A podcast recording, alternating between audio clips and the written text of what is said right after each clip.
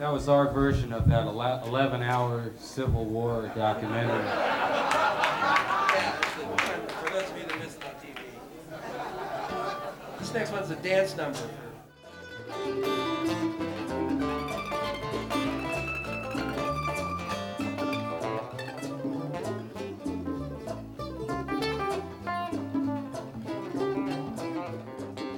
The original Sweetwater opened its doors in 1972. And on December 17, 1990, Jerry Garcia and David Grisman reunited to play the Village Music Christmas Party. The first time they'd played together publicly in nearly 20 years.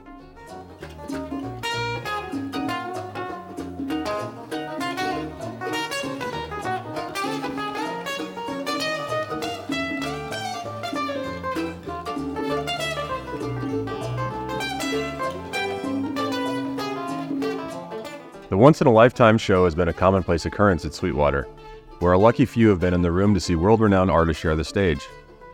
Like when Jerry Garcia jammed with Elvis Costello and Sammy Hagar, or the night Bonnie Raitt and Santana joined John Lee Hooker, or more recently when Jim James or Billy Strings played with Bobby Weir.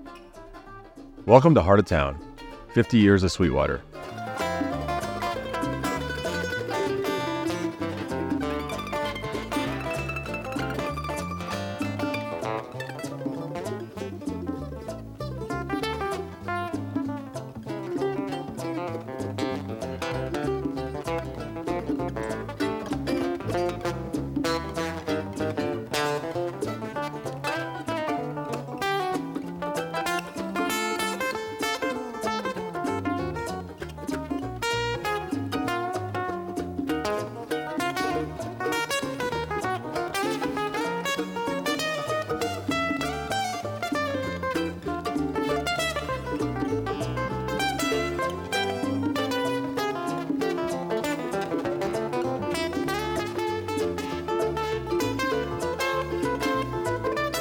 Here's David Grisman, interviewed by Jesse Block in 1997. Dawg is a nickname that Jerry Garcia gave me a long time ago. And when I started writing instrumentals, you know, it's hard to find names for instrumentals, so having that Dawg moniker allowed me to come up with lots of different names. When people started asking me, what style of music do you play, or what do you call this? Because it obviously wasn't bluegrass, you know, wasn't really like anything that was around at that time, which was around 1976. I figured I'd just call it Dawg music. I'd just give it a generic term of its own, thinking that I wouldn't have to explain it. But of course, ever since that, I've been explaining what Dawg music means. So, but basically, it's uh, acoustic instrumental music with, with varied influences operating upon it.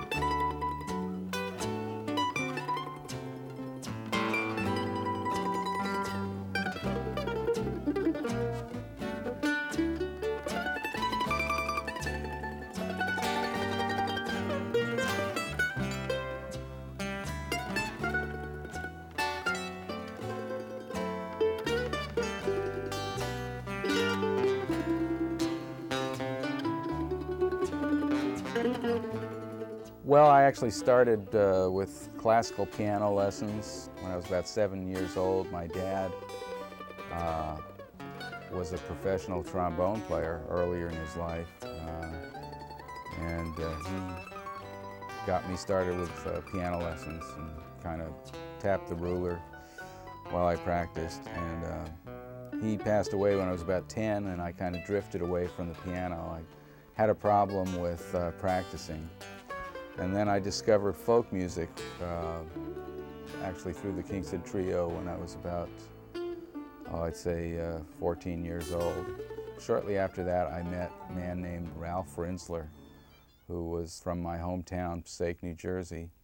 And his cousin was uh, my English teacher in junior high, and uh, several of us misfits there who were interested in traditional folk music uh, went to her to see if we could form a folk music club in high school. And uh, she told us about this cousin of hers who was a professional folk musician. And we kind of rolled our eyes, but uh, shortly thereafter, Ralph showed up in my 10th grade English class with a mandolin, banjo, and guitar and gave kind of a little concert and lecture about traditional folk music and uh, kind of blew our minds. And we started bothering him, and, and he very, was very kind to, uh, to us kids. And uh, we'd go over there late at night, actually, and uh, hang out, and he would show us uh, things, uh, you know, on playing wise on instruments and uh,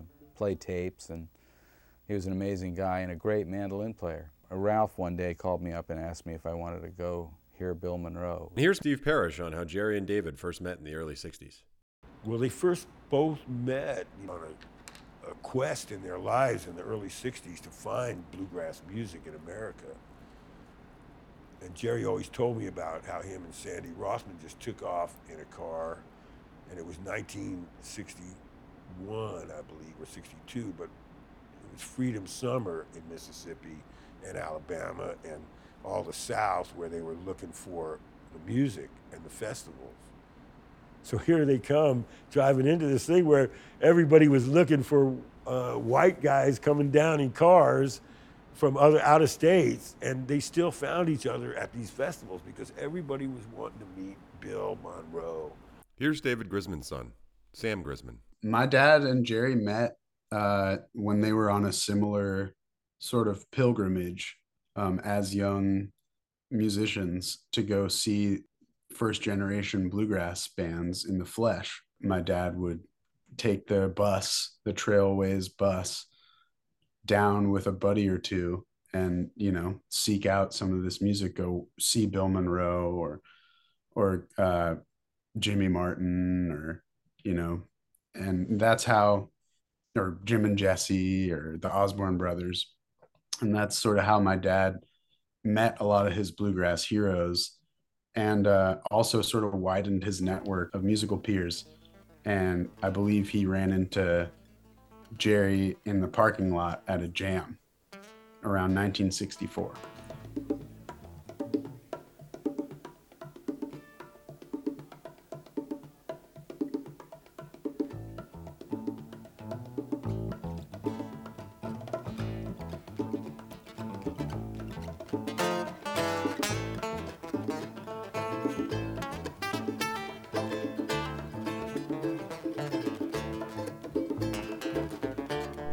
Good fortune of, you know, being born to my particular set of parents in January of 1990.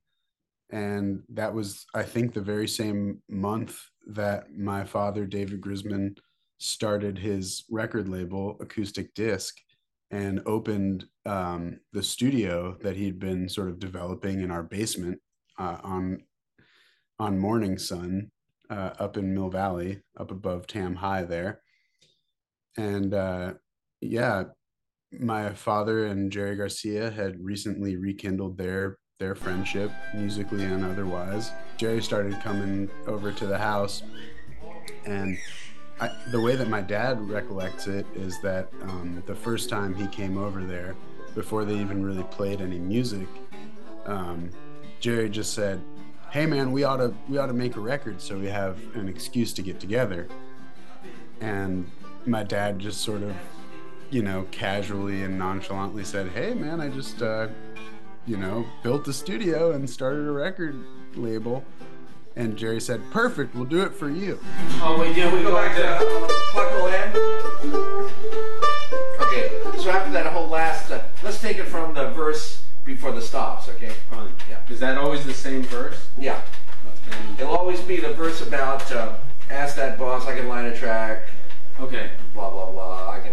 Uh, and that's what catalyzed them working on the first garcia grisman record which is self-titled it's just called garcia grisman and uh, and i think that's the record uh, that would have been fresh when they went down and played the sweetwater that december because they're playing a lot of the material off of it yeah i had the great fortune of just uh, being raised in this house where my dad and jerry had 90 plus sessions um, in the first five years of my life and so i just you know grew up in this atmosphere where you know jerry was one of my dad's closest friends and he was coming to the house you know once a month or so to record, sometimes more than that, sometimes less, just kind of depending on his touring schedule.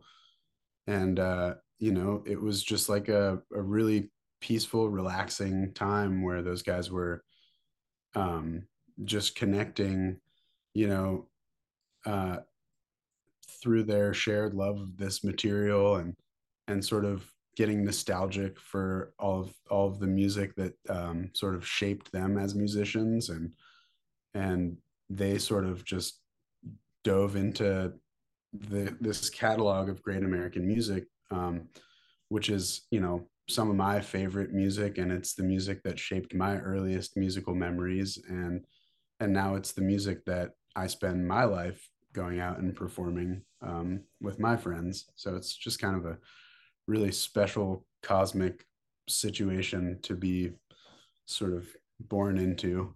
Here's the Sam Grisman Project, joined by Peter Rowan, performing Midnight Moonlight at Sweetwater Music Hall this past January.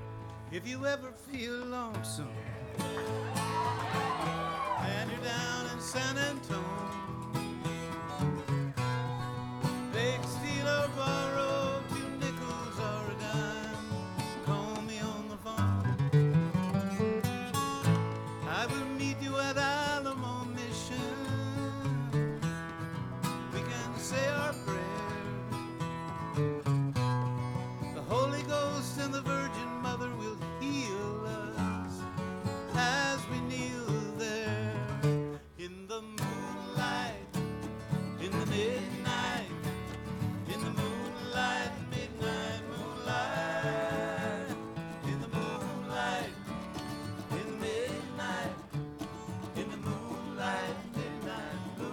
Now back to Big Steve.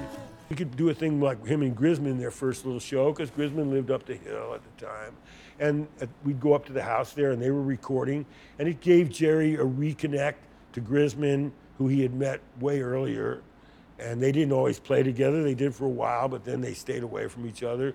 And then when they reconnected, Jerry was already way deep in Grateful Dead and all his careers and all his stuff and his art.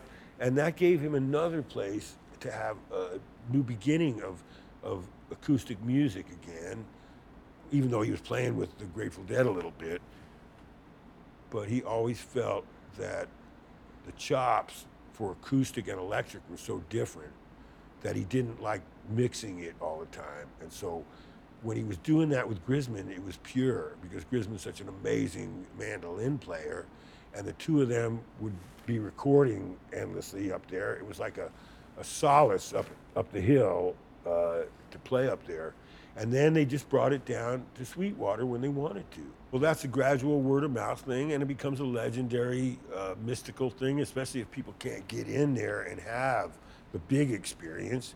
They wonder, and you never know when it's going to happen. So if you miss it, you wonder, why wasn't I there that night or something? You know, if you heard about the show and you said, oh man, they played at the Sweetwater and I was fucking around somewhere else, you know, I could have been there that night or something, you realize, wow, you missed a nice little intimate thing. But that was the beauty of it. You know? We're gonna send this out to John Goddard here. This is a tune we're working on. It's called Grateful Dawg.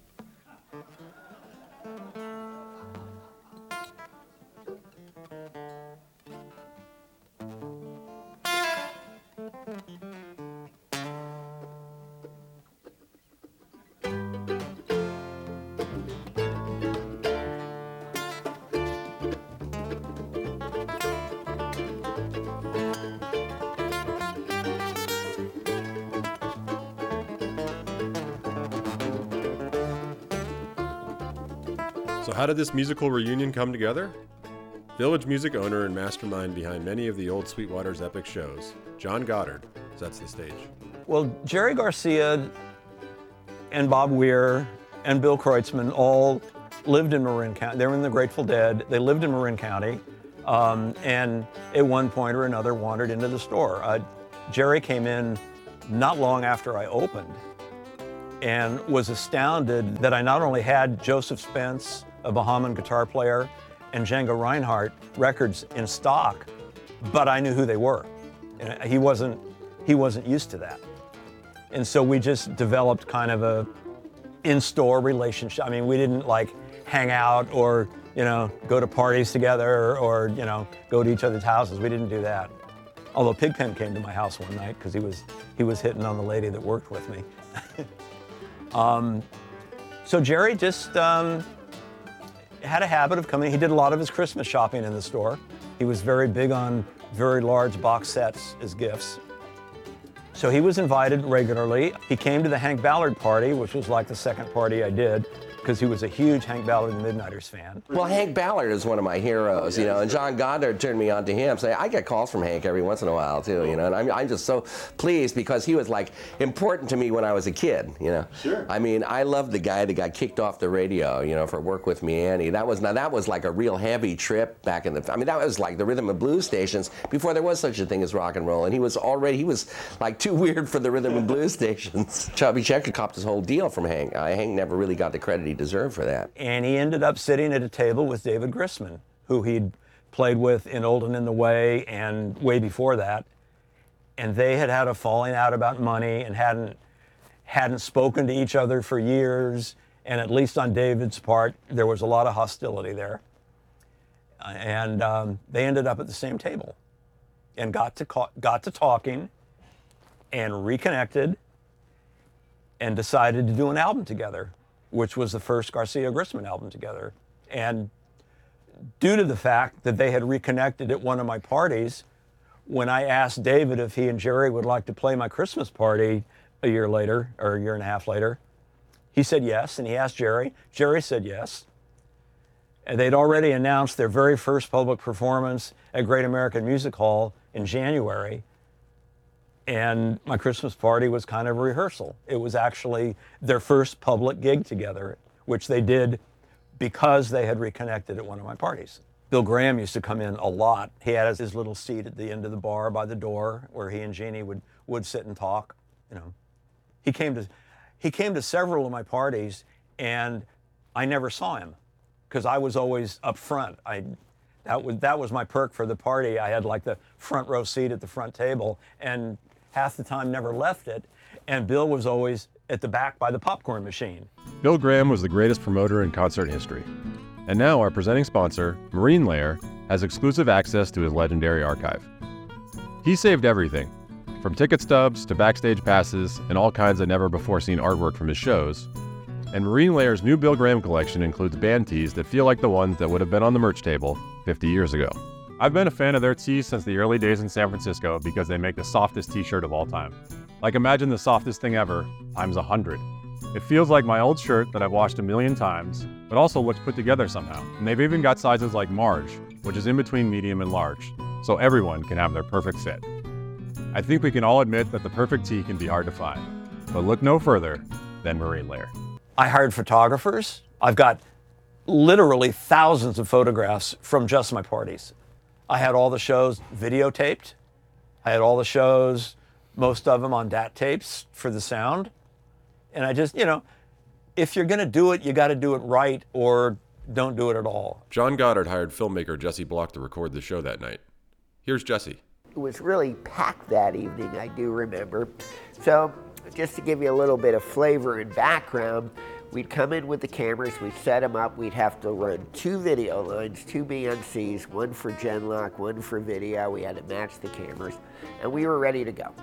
Now, the guy that I had on the wide shot in the back of the room had never shot video, but he was an old friend of mine for decades, and of course, a big Jerry fan and musician himself. So he was probably the worst camera guy on the set.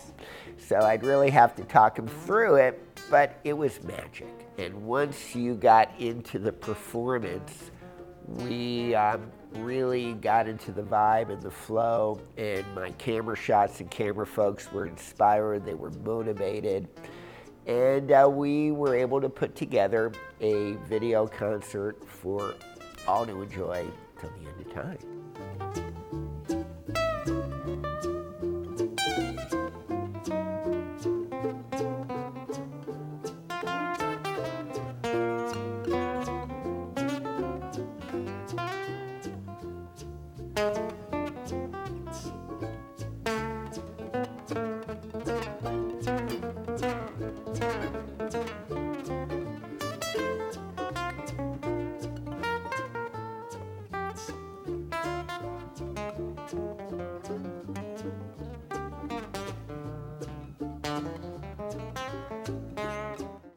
Lucky few at Sweetwater that December evening was Rob Bleetstein. yeah, my plan was I just I was like, okay, I'm going to the Sweetwater, and I think I showed up there at noon. I, I think I showed up when they opened, when the bar opened. Oh, maybe they were open at seven a.m., but I wasn't going that early. But I think I got there like at noon. I sat down at the bar. Uh, those who know me, I don't even really drink, so I was basically drinking cranberry and seltzer water all day. just constantly buying over and over and over, sitting there talking to whoever was coming in. And I remember, I think Dixie was behind the bar, and um, and the day just progressed on. The hours just sort of clicked by, and people were coming in. And then I, I don't really recall Jesse and the film film crew coming in, but I don't recall much. But I do remember Garcia walking in, walking right by me, and just saying howdy and I think David too.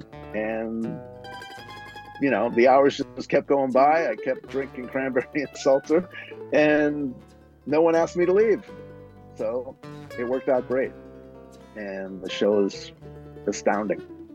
And just to see them in that atmosphere and both of them being so happy and everyone there being so happy was just incredible night. And also, it was all brand new. You know, no one had heard Grateful Dawg before. No one had heard any of that stuff that they were doing. So it was just like incredible on that front too. And of course, David's got his, you know, uh, Jim Kerwin on bass and Joe Craven on percussion, and those guys are such amazing musicians in their own right.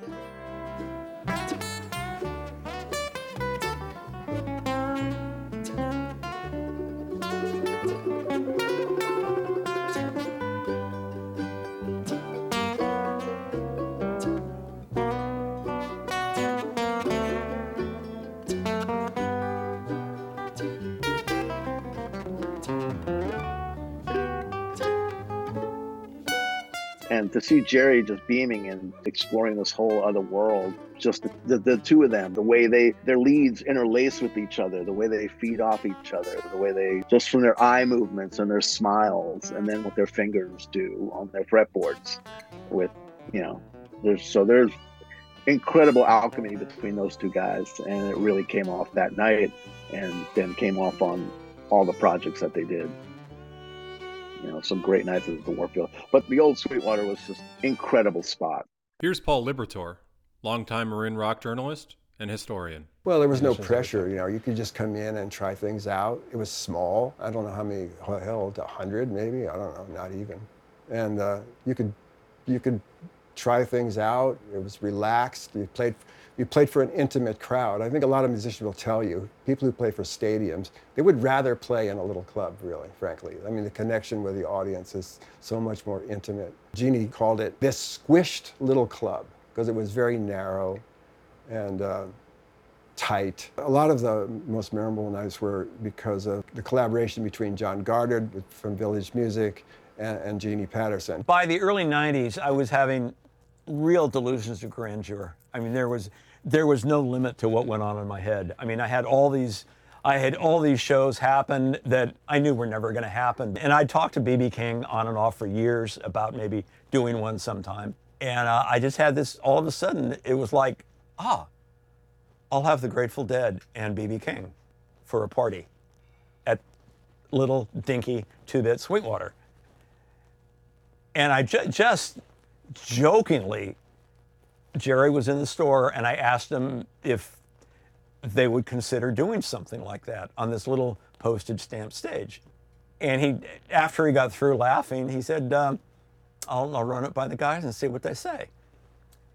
And about two days later, Bob Weir comes in and goes, You know, we had a band meeting yesterday, and I hear we're going to play one of your anniversary parties. and I thought, boy, this is this is wonderful. All I have to do is like line up a date and line up BB King, which is almost impossible. But I, I, I figured, you know, I can do this. I can do this. And then it, um, then Jerry got into his drug problems again, and it sort of, and six months later he was dead, and it all just sort of, it all went away because I, I didn't follow up on anything, which I'd been known to do occasionally and so it didn't happen. But that was my that was my grand party.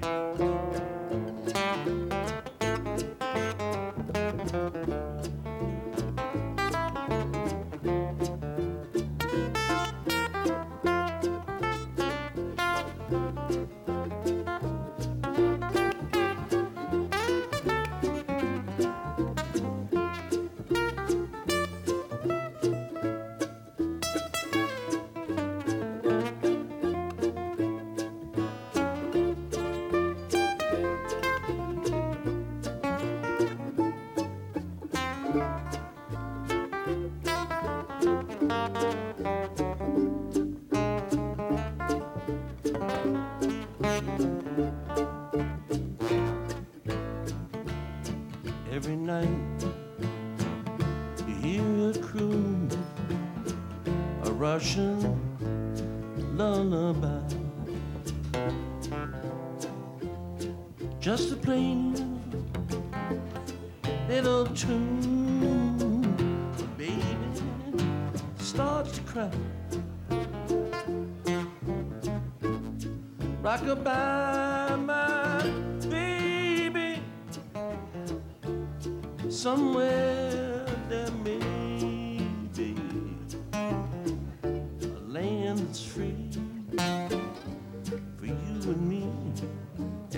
Russian lullaby.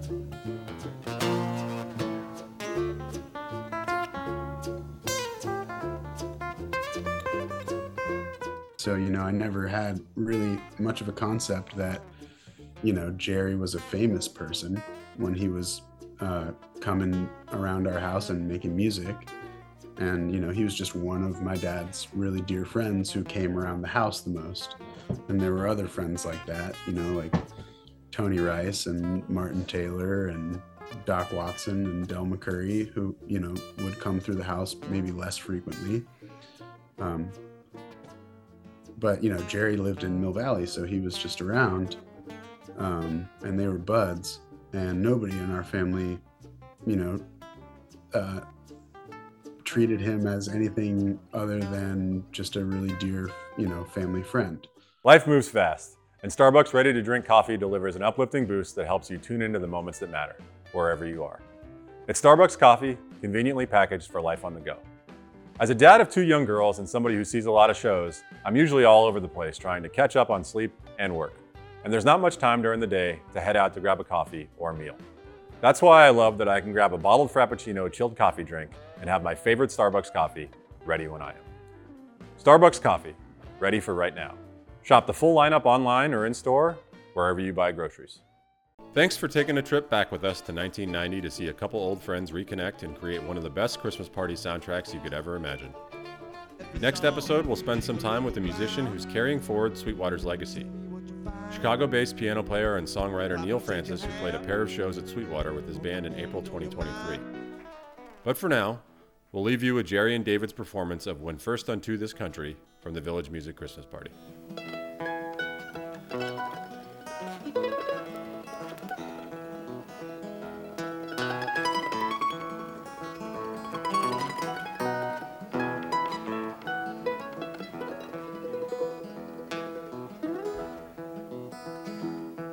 When first unto this country a stranger I came, I courted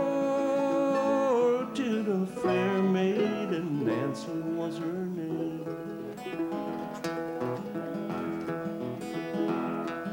I courted her for love, her love I didn't obtain. Do you think I've any reason right to complain?